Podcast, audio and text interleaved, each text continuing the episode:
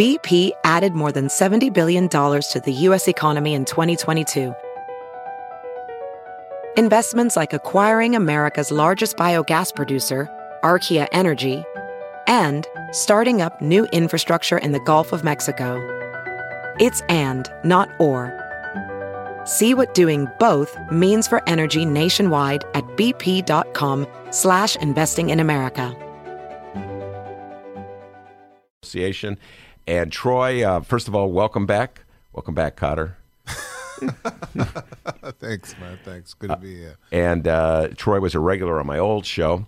And part of the reason, I'm just going to put it out there, that Troy was a regular on my old show is I really respected uh, this man. Uh, in 2014, he took a bold stand against uh, the way the Chicago public schools were run and uh, the fact that there was no real oversight and uh, they implemented crazy uh, privatization schemes that, that left the schools dirtier than ever. He wrote a editorial in the Chicago Sun Times uh, where I am right now, uh, about it, denouncing it, and uh, one thing led to another, and he got fired uh, for being too outspoken from his principalship at Blaine Elementary. I'm doing That's this right. all from memory. Oh, yeah. Uh, and since then, I've learned what it's like to be fired for being a little outspoken. so I think we're like, you know, brothers in that respect, Troy. Uh, yes, sir. Yes, sir. Um, I have to say, um, when you know I left the men's race four months ago, Mm-hmm. And I have not participated in any political discussion, any interviews. I got called by all the candidates. I politely said no to every one of them and went back to a very private life, uh, uh, just, you know, doing my, uh, focusing on my work. And I intended to stay that way. And then I got a call from Ben Joravsky, the only reporter in Chicago that I cannot say no to. So now I had to go because I've been paying attention because I'm like we're screwed. so now I have to go study up on the issues so I can sound like I have some intelligence when you interview me. But yeah, I can't say no to Ben because I highly respect his work, his writing. Uh, I really love what you do, man. So I had to come in and pay respects. All right, I appreciate that. I only had to bug him like 45 times, but uh, actually, the last time I, I, I, saw you and talked to you, we were doing election night uh, remote from a restaurant on Belmont uh, in Chicago, and you came on, and that's when you alluded uh, that you probably weren't going to run. And as I just to update some folks, maybe they don't know this, but uh, Troy, as I call him, was the original original gangster. He was, I think, the first person to announce that uh, he was going to be running against Rahm. I call the candidates who were in the race. Uh, before Rahm dropped, the original gangsters, everybody got in after that. Uh, you know, okay, look late to the party here. Uh, tell folks one more time, just to um, uh, you know, just to catch them up, why you decided not to make the run. Um, many reasons. Uh, one, you know, you need three things to run a good campaign. You need a message, you need money, and you need an organized, for lack of a better way to put it, it's a horrible word to use in Chicago, but machine, message, money, machine. Mm-hmm. The machine means the volunteers, the people that'll go door to door and we had an incredible message. We had better message than anybody out anybody out there. Uh, our money, not quite as good. I mean, we raised hundred thousand dollars over the course of campaign for someone like me. That's not that's not small change, but it was the machine part that we really lacked on uh, in terms of the people. And ultimately, this is my fault. I mean, I can blame it on the people who were responsible for that aspect of it, but ultimately I brought them in. So it's it always comes down to the candidate. But we just did not have the level. We had, for example, uh, six a uh, list of about 600 volunteers that was sat on for about six months until the day before petitions were due. Mm-hmm. You know that kind of thing. Um, like you, you just, you know, but again, you know, I let those people control that and you know it came back to haunt me in terms of getting folks out there to do uh, the petitioning. But I had a moment that I haven't talked about a lot, where I, you know, again with the messaging, I was doing a uh, meet and greet, and uh, it was at Open Outcry in Beverly. Mm-hmm. It was packed, very diverse audience, and I mean I was killing it then. And I got to this point where in, in the, the did you have the capacity yeah. to to stop this corrupt, wasteful system. Do you mm-hmm. think you can do it? And I stood there and I said, um, truthfully, no. I don't think I can do it. But I know we can. I know for an absolute fact that we can. We organize ourselves. Um, but in my the one thing I didn't say in my sort of heart of hearts is that I came to this conclusion that there is no we. Like there is no organized left with an agenda to stop that nonsense. Like it's the left is divided, uh, if it even exists at all at this point. It's just a bunch of warring camps with their own sort of very uh, sort of particular agendas, and we haven't gotten the Republicans. The the, the right's not like that. They it's some I don't know how they do it, but you hear the same messaging from them. It's universal. You hear it. I don't know where they meet to agree on what the hell they're gonna do, but yeah. what they, they do it. Yeah. You know, they have their right to work agenda. They have, and they and they they make it. We don't have a we, and so I decided that I was going to go back and start doing some of the grassroots work of building a we and starting with the Principals Association, getting back to that work. And so that's what I, you know, so when I said I left politics, mm-hmm. I got off social media, it was to focus on becoming an organizer and doing that grassroots work of helping to organize people. So, well, when you say there is no we and that the left is divided into warring camps, are you spe- speaking specifically about the left in the city of Chicago, or are you speaking generally about the left throughout the country? I don't know if I. I mean, in some instances, I might call it warring, but I don't know if I use the word warring. I mean, they just have their own particular focus that they like. People aren't coming together to see a bigger picture mm-hmm. uh, and act together. I mean I made a point when I left the race that one of the things that disappointed me was not that the left didn't come together to support me. The left didn't come together to support any candidate. like to get a candidate who has their best interests, who they're warning some they might not be, but they haven't coalesced to become a we that gets a we agenda done. All right, so you're speaking specifically about the city of Chicago yes, when you're I'm talking speaking about this. About Chicago. All right, and uh, so what are some of the factors that have li- led to this division? When you when you when you sit back and you look at the state of Chicago politics, progressive politics in the city of Chicago, is it just personality disputes, uh, or is it just uh, rival- rivalries, jealousies? I mean, wh- why do you attribute the fact that the, the left can't coalesce in this, the most democratic city, or one of the most democratic cities in the country? Um, it's a good question. I mean, the honest answer is I don't know. I think some of the it's probably a mix of many of the things to point out divisions and turn uh, progressives against one another. That's happening. I mean, I don't know if you know the, the COINTELPRO was real, right? And it's still real. It may go by a different name, but um, business interests and the government officials who work on their behalf uh, actively work to you know create divisions amongst people who have a more progressive agenda so that they can't coalesce. I think oftentimes we fall victim to it. And you know, when I when I and I'm not going to mention any names, when I left, I didn't mention a soul in my statement when I left. Mm-hmm. But this newspaper that you work for took that statement and turned it into you know their interpretation of it as a slight against another candidate. My statement was about me.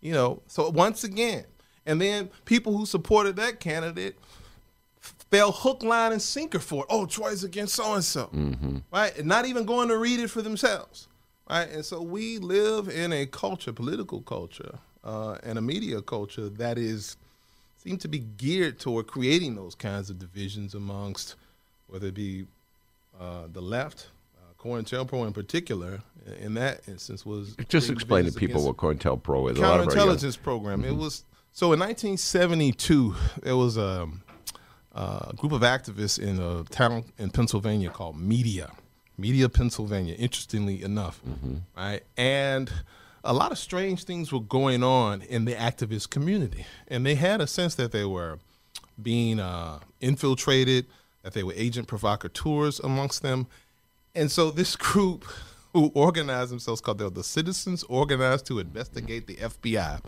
broke into an FBI office and stole thousands of FBI files and released them to the press. Uh, and the files documented what then became after after it, it was became known then you know congress got involved and forced more files to be released and they based the fbi basically had a program designed to destroy progressive organizations and black progressive organizations in in particular particular. yeah And uh, by the way, there's a great documentary about this. I can't remember the name of it right now. We have some doc. You guys remember the name of the documentary? No. Steve, do you know the name of it? No, I you know. I the know. If you watch Eyes on the Prize, uh, Yeah. which is a very lengthy series, Yeah. if you look at um, Eyes on the Prize two, episode six, I think it's called a na- the episode called "A Nation at Law," a Nation of Law question mark, Mm-hmm. a Nation of Law question mark. That episode documents what they did, the FBI did to the Black Panther Party here in Chicago Yes. All right, Troy. COINTELPRO. Troy LaRaviere is my guest. Uh, we're going to get into the specifics of the upcoming mayoral race, Toni Preckwinkle versus Lori Lightfoot, when we return.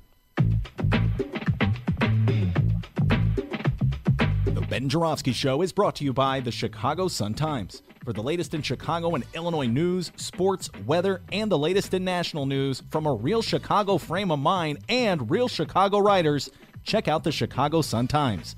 Read the daily paper or online at chicago.suntimes.com. And hey, if you have a little extra cash, subscribe and by the Chicago Reader. For a deeper dive in the daily Chicago news and for all of what's going on in this city, you gotta read the Reader. Music, arts and culture, film, extensive event calendars, concert listings, and more, including weekly political columns from writers.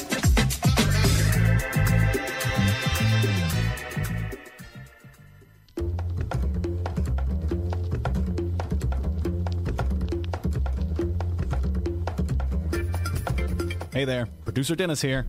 Thanks for finding and listening to the brand new Ben Joravsky Show. All right, so here's how this works. The Ben Joravsky Show live streams on the Chicago Sun-Times YouTube channel Tuesday through Friday, 1 until 3 p.m. Once the show is over, you can listen to the replay on our YouTube channel, or we throw it online for you to download by 4 p.m. Where can you download the Ben Joravsky Show, you may be asking yourself? Well, you may be asking yourself a fantastic question. You can find previous Ben Joravsky shows and guest interviews through several outlets the Chicago Sun-Times Online, chicago.suntimes.com, the Chicago Reader Online, chicagoreader.com, and wherever else you listen to your favorite podcasts Apple Podcasts, Google Play, pick one. Just search for The Ben Joravsky Show. J O R A, V as in victory, S K Y. So let's recap. Tuesday through Friday, 1 until 3 p.m. Live streamed on the Chicago Sun-Times YouTube channel and downloadable by 4 at chicago.suntimes.com, chicagoreader.com, and wherever else you listen to your favorite podcast. Yes, the Ben Joravsky Show is back. We're live and downloaded. Tell your friends and enjoy the rest of the show.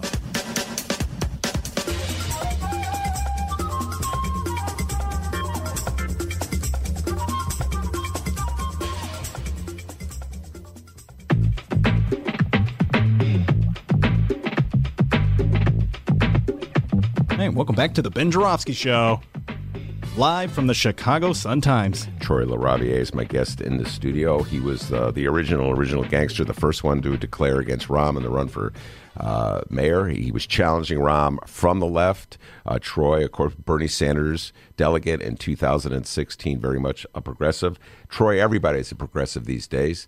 Uh, my humble opinion, the words really lost all meaning in the city of Chicago, but everybody's a progressive. Everybody's running a progressive campaign these days. What's your thoughts about the, on the use of the word progressive? So I mean, progressive denotes two things for me. There's two things you have to look at. Like one, your policy stances, uh, and two, of your your your record of actually having some integrity with those stances and your actions. Um, and very few people have that. Uh, I didn't. One of the reasons I got out of the race and didn't back anybody because they failed in one. Every single candidate failed in one of those two things. They either had the stances, but had a, a record and made some decisions that said this is not a progressive or someone who has the integrity to live up to this these things they're saying, or they just don't have the record of being for, for example, universal health care, for uh, open, uh, transparent budgeting practices, uh, for uh, taxing uh, putting the tax burden, the heaviest tax burden, on those who had the great, greatest capacity to meet that tax burden. You know, progressive taxation. Um, and they might have been for it, but didn't seem to have the political will or stomach or capacity to take the kind of hard policy stances to push it. You know, Preckwinkle, for example, she might believe in progressive taxation, but that's not what the soda tax is, right? You know, and I have to say, when she came in, I nobody criticized her harder than I did. You look at the comments of the people when she entered the race. Nobody came as hard as I did. But one of the things I did not mention in my criticism was the soda tax, because I don't believe in attacking people on something just for a matter of convenience. Because when it got passed, even though I didn't like it, you know, my own personal opinion was, look, if I have to pay a few extra cents or another quarter for some pop so that somebody who doesn't have health insurance can get some care at the county, I'll go ahead and do it. I think there probably could have been better ways to do it. I think she should have fought for something more progressive that pushed uh, the burden on those who are more able to afford it. But that's that's a that means a political battle needs to take place. That means there's going to be some resistance. And hell, she couldn't even get support for this the tax on this this one. You know, it, it means there has to be an organized left mm-hmm. behind her to say, if you go for this, we got your back. And I think she, as a politician, knows that there is no organized left behind her that will have her back. That if she goes out there and pushes more progressive taxation, she'll be doing it by herself, and we're going to leave her out there to dry. Um, but again, um, I'm not saying she's right for that. It's certainly not the stance. You know, you've seen the way I I, I, I operate. I do what I think is the right thing. Consequences be damned. Mm-hmm. And I don't. I didn't see any politician out there who had that kind of mentality, who was going to push for something progressive and not necessarily the safe thing. All right, let's break them both down. Uh, we'll start with Toni since you raised her first. We'll get to Lori later. Uh, you said when, when Toni first entered the race, no one was uh, more critical of her, of her than you, mm-hmm. Uh, but you did not specifically criticize her on the soda pop tax. Right. Uh, so, what were you critical about her on? Uh, her record of voting for the daily budgets that got us into the financial situation that you're in we're in right now. The fact that when we when the whole city of Chicago progressives were practically begging her to run against Rahm Emanuel. Mm-hmm. And she failed to do so twice and only came in the race after he had left. That said, one, you either one, you either agreed with the way he was running the city and didn't want to run against him, or you didn't have the political courage to run against him. One of those two things has to be true. You know, and for me, it didn't matter which one was true. I knew I wasn't going to be supporting, at least at that stage, anyone for which one of those things were true. Um, and so those are the two things, two major things that my critique was based on: her failing to step up to the plate uh, and exercise the political courage to go against Rahm when we wanted her to. Um, oh, and um, Berrios.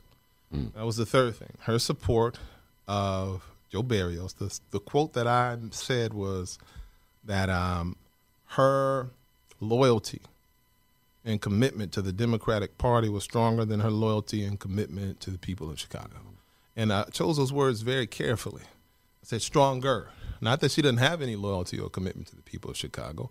I believe that, like most Democratic politicians, their loyalty and commitment to their party is stronger than their loyalty and commitment to us. And you know, I don't know if Lightfoot's any better. All right, let's get into. it. By the way, just so people know, there's some folks out there might not know. Joe Berrios is the former uh, uh, assessor for Cook County, and for years and years and years, and it came out uh, investigation by ProPublica and the Chicago Tribune. Got to give the Tribune credit uh, that uh, the way our our tax our property tax system was assessed in the city of Chicago, a greater burden was placed on people uh, in neighborhoods we least afford it, uh, in poor, poor, low income, working class black neighborhoods, as opposed to the uh, gentrifying upscale North Side neighborhoods. And despite that, Preckwinkle continued to support him, even after that was on front page news on the Tribune for three different editions. Just how horrible his uh, uh, assessment uh, taxation uh, practices were and how they impacted negatively, particularly at poor people and African American poor people in particular, she continued to support him. But you know, he was the Democratic Party. Mm-hmm. I don't know if in her heart of hearts she wished she didn't have to, but this is where my bread is buttered. Um, so um, you know, but but all I knew was what what she did, and so that's what I commented on. All that right. said, my wife worked for both Rahm and Toni. She worked for the city of Chicago, and she worked under Preckwinkle, pretty close to Preckwinkle, not so close to Rahm, but close to the people he appointed. And you know, she didn't talk a lot about it, but I got a clear sense that it was like day and night that Rahm's folks were incompetent, that the people were everything was political, and that what Toni was trying to do at the county was actually put some competent people in place to do the job of serving the taxpayers appropriately, uh, and generally ran a tight ship. Um, again, I'm not looking for perfection, but when you're running against somebody, and at that point I'm running against her, I came out hard and highlighted the three things that I thought um, people should have a second thought about when they consider her. All right, let's get to Lori Lightfoot. What's your general thoughts about Lori Lightfoot? I was never impressed by Lori. You know, uh, Lori and I were in lots of forums together. Toni and I never participated in a forum together because I came, I left as she was coming in. Um, Lori and I participated in quite a few forums, and I was never impressed by Lori. Uh, there was always these sort of lofty statements about being the North Star of Chicago. It, it- I just never heard anything specific from her. It was it was a lot of platitudes coming from her, and, that, and that's that's a warning sign for me. Um, uh, her lack of, you know, her, again, not supporting universal health care. You know, there was an interview with Progressive, Progressive Magazine called me. Um, they had just interviewed Lori Lightfoot, and apparently Lori Lightfoot's press person called Progressive to pitch Lori as the next Alexandria Ocasio Cortez. I remember this, yeah. And so they asked Lori, okay, how, how do you feel about universal health care, Medicare for all? No. How do you feel about getting rid of Chicago gang database? No. Um, and there was another one, uh, uh, abolishing ICE. No. Uh, it's just like, wait, wait, you're pitching yourself as the next Alexandria Ocasio Cortez, but you don't believe in the progressive policies that she's pushing. And so they're like, well, who else is running for me? So they called me uh, and asked me the same questions, you know, and I gave them my answers, and they put out a whole piece about the difference between those answers. Uh, and so again, uh, those three policies are progressive policies. Going back to your first question, what is a progressive in terms of looking at Lori Lightfoot? She certainly doesn't seem like one. And then you look at her career, you know, and it's mixed. You have her time uh, on the police board, where it looks like you know convictions or uh, discipline for officers increased under her, but then you have some cases in there that are profoundly questionable, where she overturned the board on one officer who was found to, where the evidence showed he put a muzzle to a guy's head and blew his brains out. It, and the board, the board itself declared that the shooting was unjustified, and then she went and got that thing reversed. Uh, so, you know, there's a lot of questionable um, decisions and actions like that on Lori's part that make me go, um, "No, this is just too much of a risk here." Like, you, you have a lot of lofty language, but when I look at your record, you know, if I look at Preckwinkle's record, it's pretty goddamn consistent with what she says. Right? It's she may not say the things I want, but it's pretty damn consistent with what she says. I'm looking at Lightfoot's record, not quite as much. It seems as though you're leading, getting yourself ready to vote for Toni Preckwinkle. Am I reading this correctly? I'm certainly I haven't decided yet, uh, but if I had to do it today, that would that's where I'm leaning. Who'd you vote for in this last one? Toni, Toni Preckwinkle, yeah, and that was one of those hold your nose votes. It's like I don't have my perfect candidate. My Bernie's not here. there was still burn to feel on this one, huh? There's no burden to feel in the Chicago uh, mayoral election. Uh, whether this is fair or not, I'm going to say this.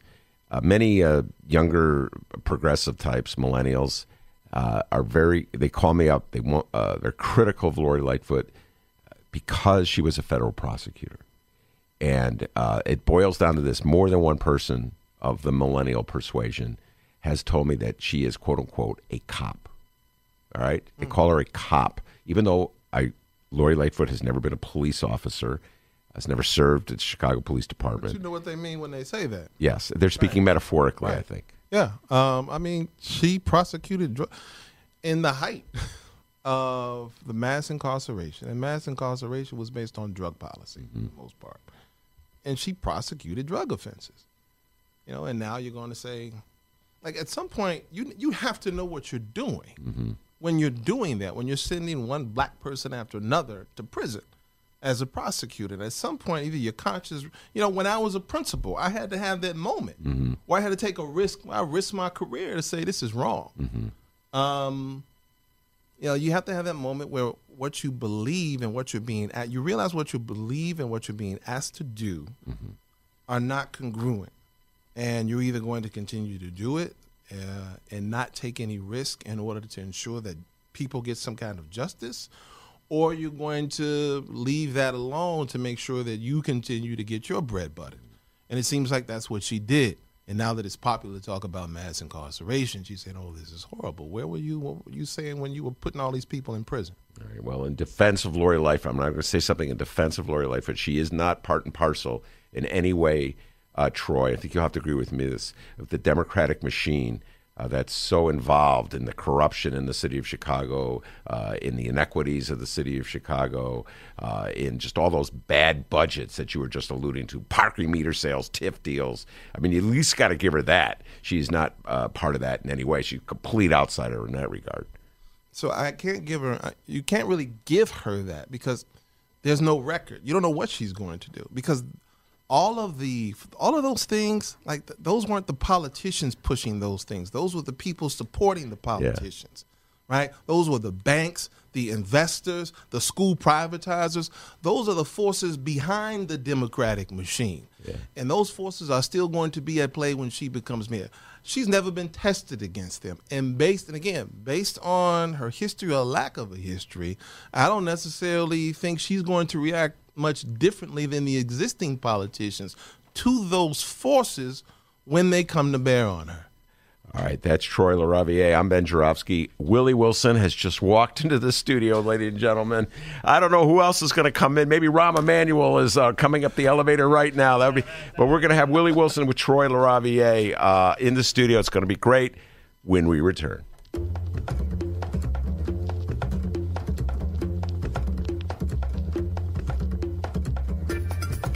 Hey there, producer Dennis here. Thanks for finding and listening to the brand new Ben Joravsky Show. All right, so here's how this works. The Ben Joravsky Show live streams on the Chicago Sun-Times YouTube channel Tuesday through Friday, 1 until 3 p.m. Once the show is over, you can listen to the replay on our YouTube channel, or we throw it online for you to download by 4 p.m. Where can you download the Ben Joravsky Show, you may be asking yourself? Well, you may be asking yourself a fantastic question.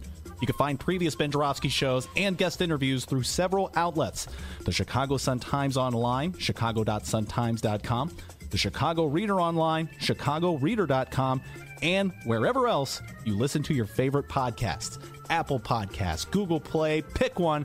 Just search for The Ben Joravsky Show. J O R A, V as in victory, S K Y. So let's recap. Tuesday through Friday, 1 until 3 p.m.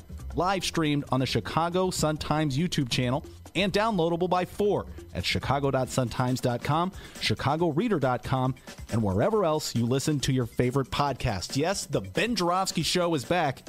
We're live and downloaded. Tell your friends and enjoy the rest of the show.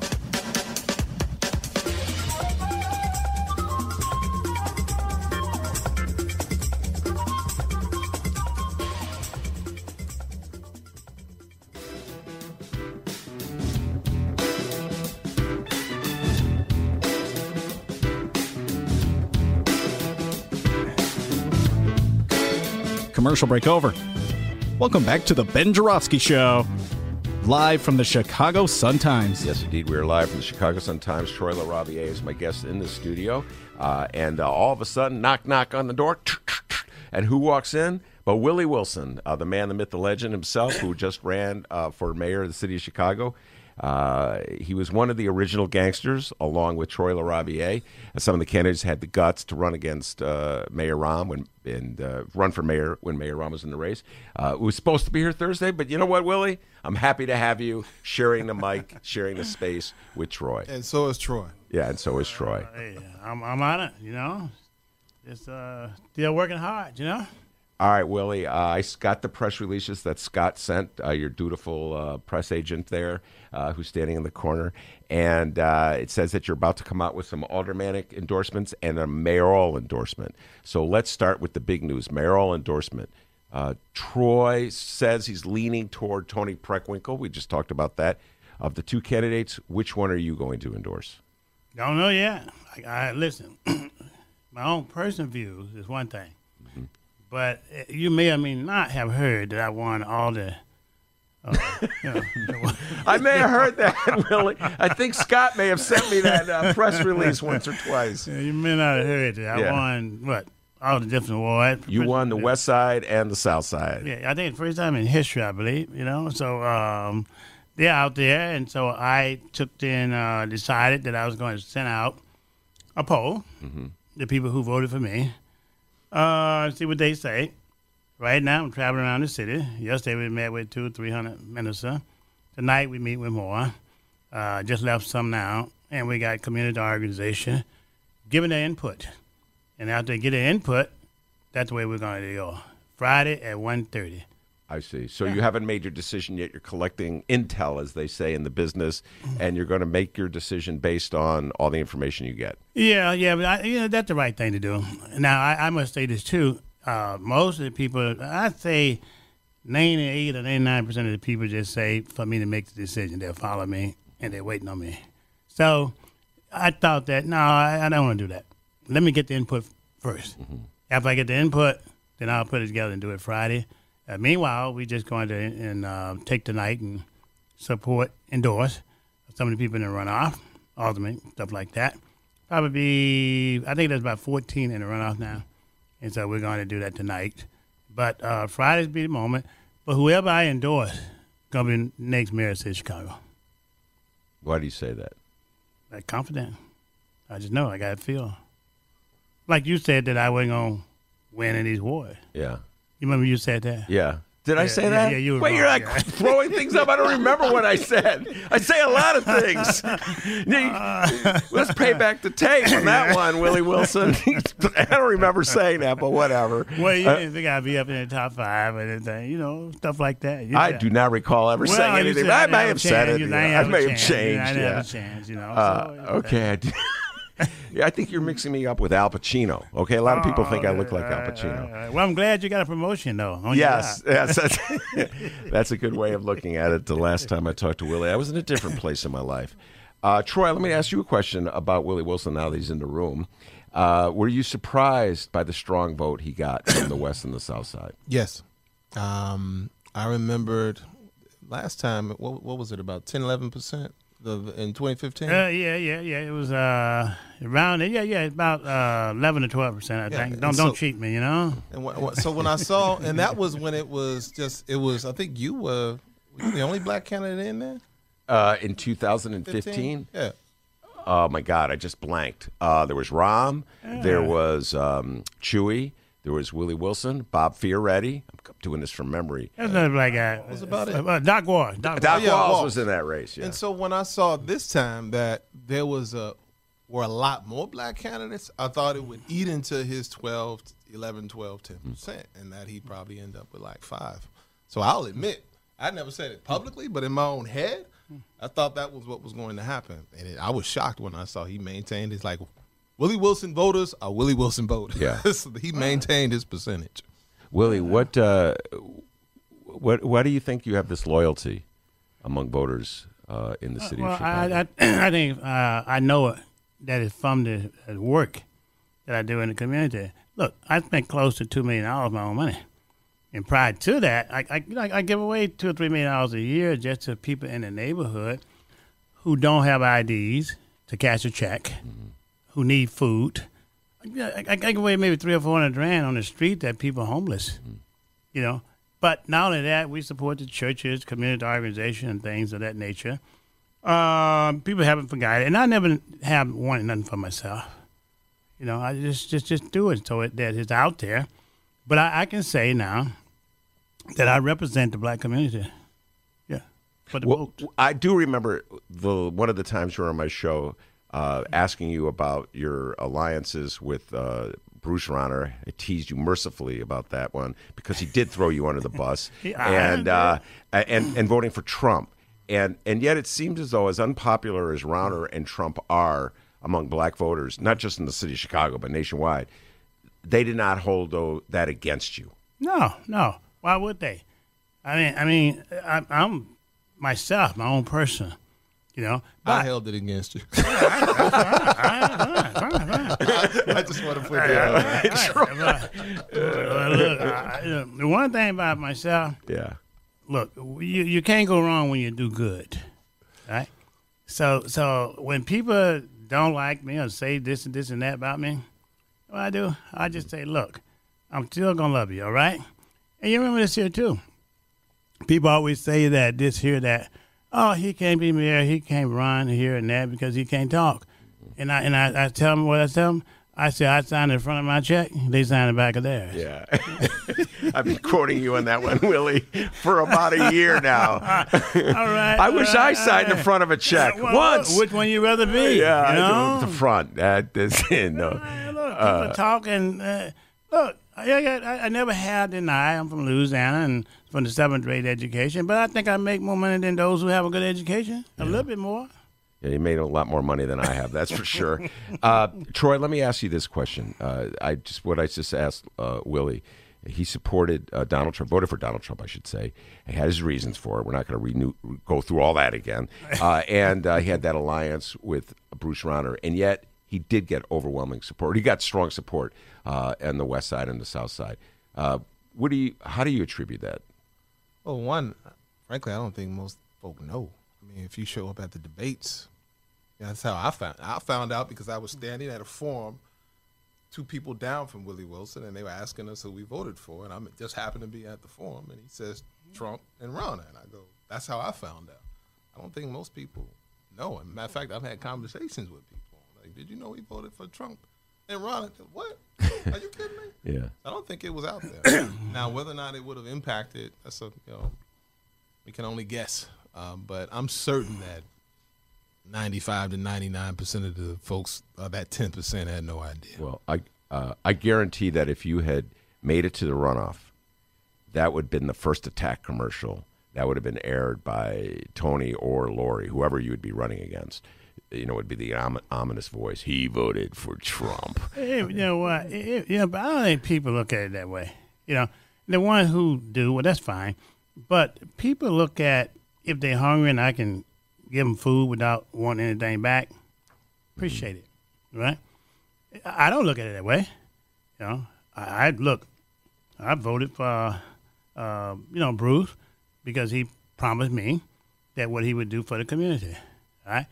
Uh, I voted for the other governor two times in a row. He did not deliver these conversations we had. And I remember I didn't ask for anything for myself.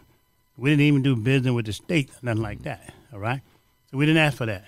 All right, but it, it, what you do, you look at a person uh, and you you vote for that person. All right, and when you talk about Republican, wasn't Abraham Lincoln Republican? Yes, he was. you got to go back a long way. I think the last time you said that to me, yeah, Willie. yeah, yeah, Abraham Lincoln was Republican. All right. Yeah, Hey, he look, was. So are you going to condemn him because he was Republican? No, One no. of the best president in the United, in the United Well, States. we're not you know? condemning Rauner because he's a Republican. Yeah. We're condemning Rauner because he starved the state for two years and had policies that actually. I, I would listen to Ralph. I think it was Ralph. Um, I forgot. Robert uh, Martwick, and he stood up one day at a public event, event and said, "People are dead because of Bruce Rauner." This is a state representative. Mm-hmm. People are dead because of this man's policy. So, you know, it's not because you know not because he's a Republican. It's your your actions showed almost no regard for human beings, and they also show that you consider the biggest city in the state that you govern. You treat it like it's another state, like it's not part of the state you're governing, but some rival or some enemy.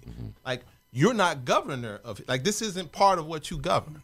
That's how he treated us, and so that's uh, why I think people would hold a vote uh, for Rauner against um, Oh, anybody well, who voted oh, for him. yeah. They voted for Rahm Emanuel, who covered up Laquan McDonald, got shot 16 times. What's, I mean, Governor, he wasn't in a conspiracy to shot a person 16 times. Uh, Rahm Emanuel took didn't do good into the job, the contract, the schools, and things of that nature. I mean, what the heck, you know? Uh, uh, uh, uh look, the mayor right now of the City of Chicago should be investigated and put in jail. All right. Now that we agree on. All right. All right. But, but the problem is that nobody said nothing about that, right? Well, there's something else I think you may agree on. I, would like to try to get your thoughts on this. Uh, this was a, a, quintessential Willie Wilson moment. Uh, it was at Grassroots Collaborative uh, Forum that was held at a church on the west side, Willie, and uh, they gave passed out green cards and red cards to the people in the audience. And so the tradition is that when you hear something that the candidate says that you agree with, you raise the green card. And when you hear something that you uh, strikes you the wrong way that a candidate says, you uh, raise uh, the red card.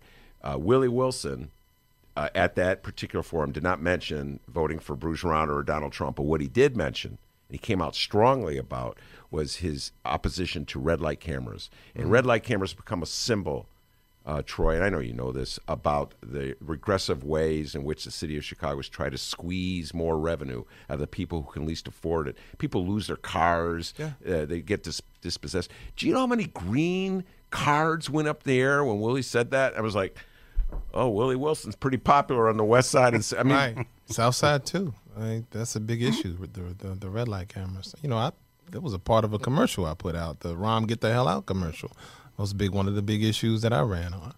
Um, putting some progressive revenue in place and using that progressive revenue to get rid of regressive revenue, mm-hmm. like the red light cameras. Now I'm not, you know, I'm, I do not know if I'm for getting rid of every single camera. I know there are traffic experts that say there's a certain percentage of them.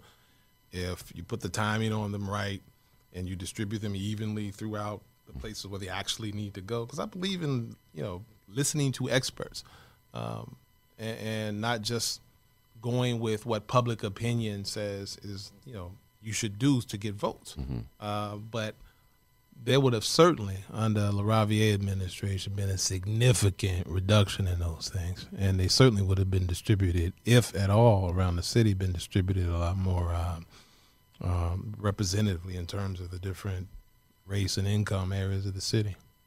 Troy LaRaviere is in the studio, and Willie Wilson, a surprise guest, uh, walked into the studio. Glad to have the two of them there. It's I get this picture. I'm going to put it all on Facebook and uh, Instagram. They're sitting right next to each other in our nice little Sun Times studio here. Willie, you had a quote uh, in the Sun Times the other day. I think it was the Sun Times, may have been the Tribune, uh, regarding uh, reaching out to uh, your supporters, your constituents, etc., to see who they wanted to support for mayor. Mm-hmm. And there was the issue of Lori Lightfoot being uh, openly gay, and that I think the quote was, "It's a hard sell for many of the churchgoers that uh, support you."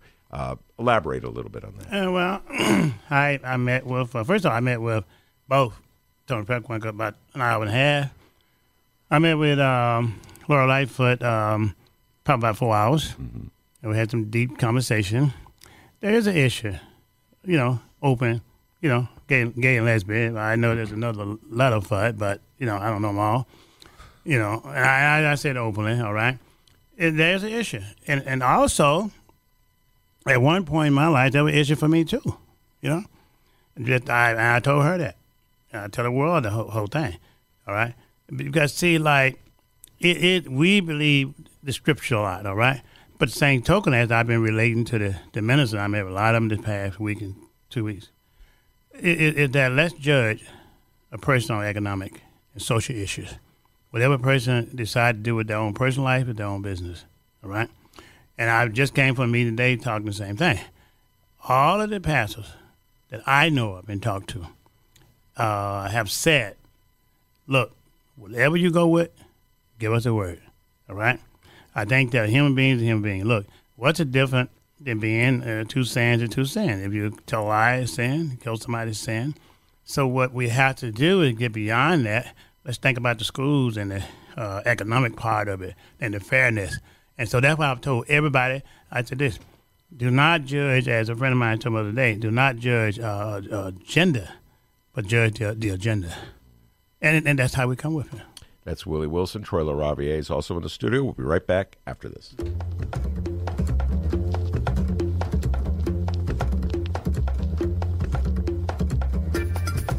Hey there, producer Dennis here. Thanks for finding and listening to the brand new Ben Joravsky Show. All right, so here's how this works. The Ben Joravsky Show live streams on the Chicago Sun-Times YouTube channel Tuesday through Friday, 1 until 3 p.m. Once the show is over, you can listen to the replay on our YouTube channel, or we throw it online for you to download by 4 p.m. Where can you download the Ben Joravsky Show, you may be asking yourself? Well, you may be asking yourself a fantastic question. You can find previous Ben Joravsky shows and guest interviews through several outlets the Chicago Sun-Times Online, chicago.suntimes.com, the Chicago Reader Online, chicagoreader.com, and wherever else you listen to your favorite podcasts Apple Podcasts, Google Play, pick one. Just search for The Ben Joravsky Show. J O R A, V as in victory, S K Y. So let's recap. Tuesday through Friday, 1 until 3 p.m., live streamed on the Chicago Sun-Times YouTube channel and downloadable by 4 at chicago.suntimes.com, chicagoreader.com, and wherever else you listen to your favorite podcast. Yes, the Ben Joravsky Show is back. We're live and downloaded. Tell your friends and enjoy the rest of the show.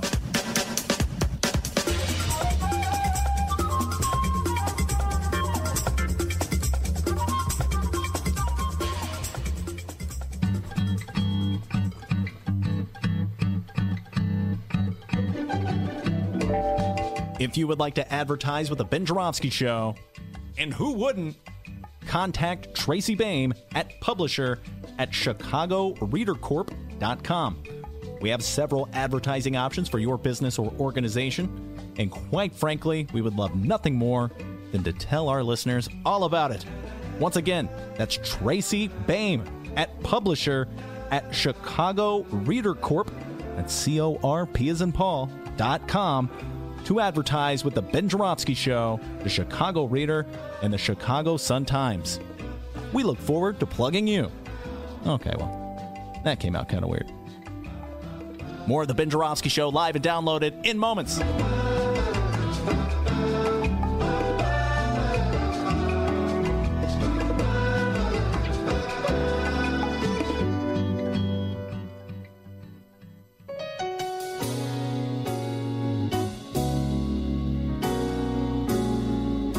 Welcome back to the Ben Joravsky Show.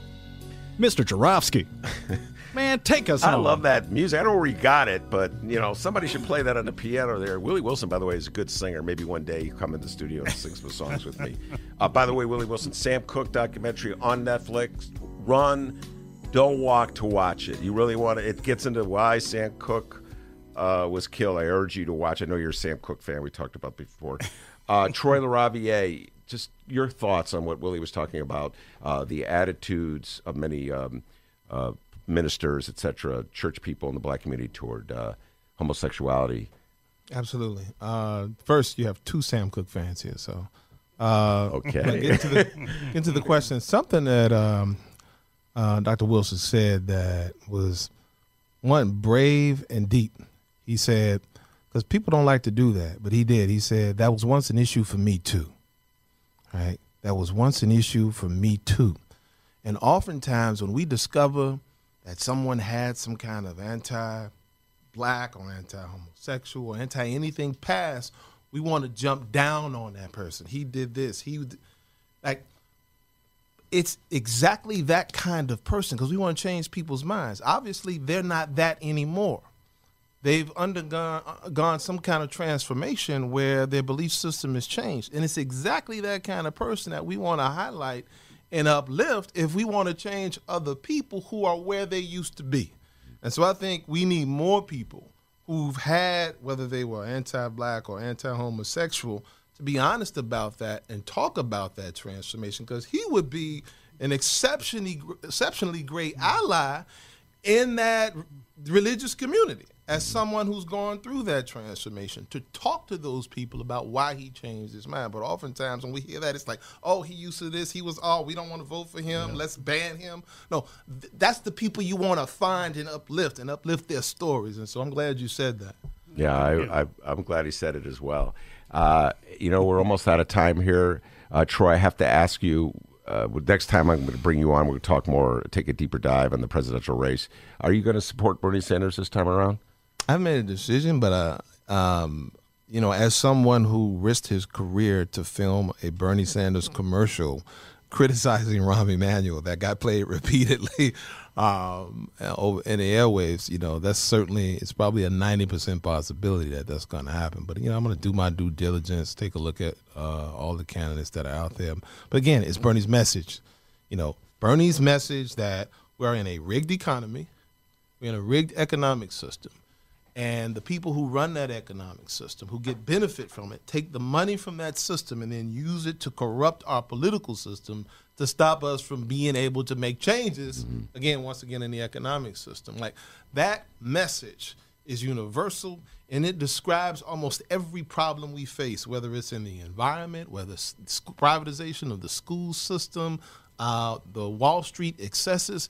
It is the central ill of our country, of our state, and our city, and I haven't heard anyone who focuses on that central ill the way Bernie does. And so he has a strong likelihood to keep me. All right, Willie, have you made a decision yet?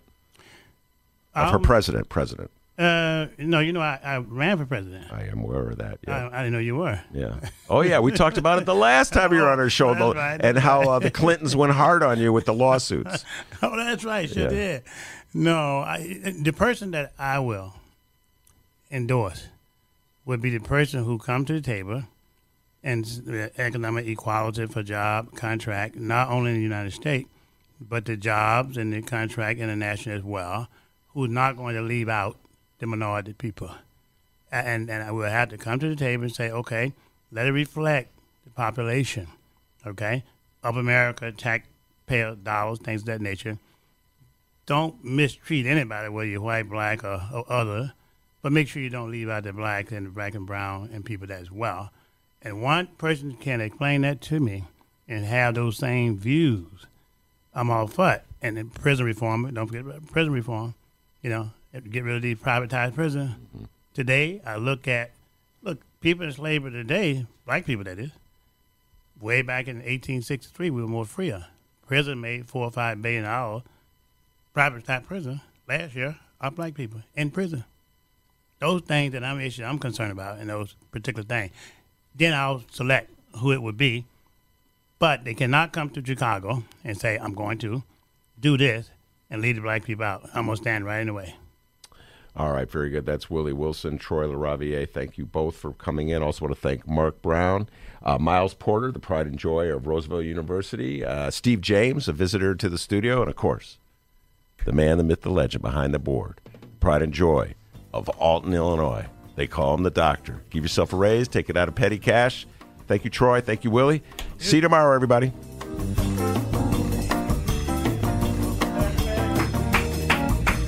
The Ben Joravsky Show is brought to you by the International Association of Machinists and Aerospace Workers, Local 126 in District 8, the International Brotherhood of Electrical Workers, Local 9, the International Union of Operating Engineers, Local 150, and thank you once again to the Chicago Federation of Labor.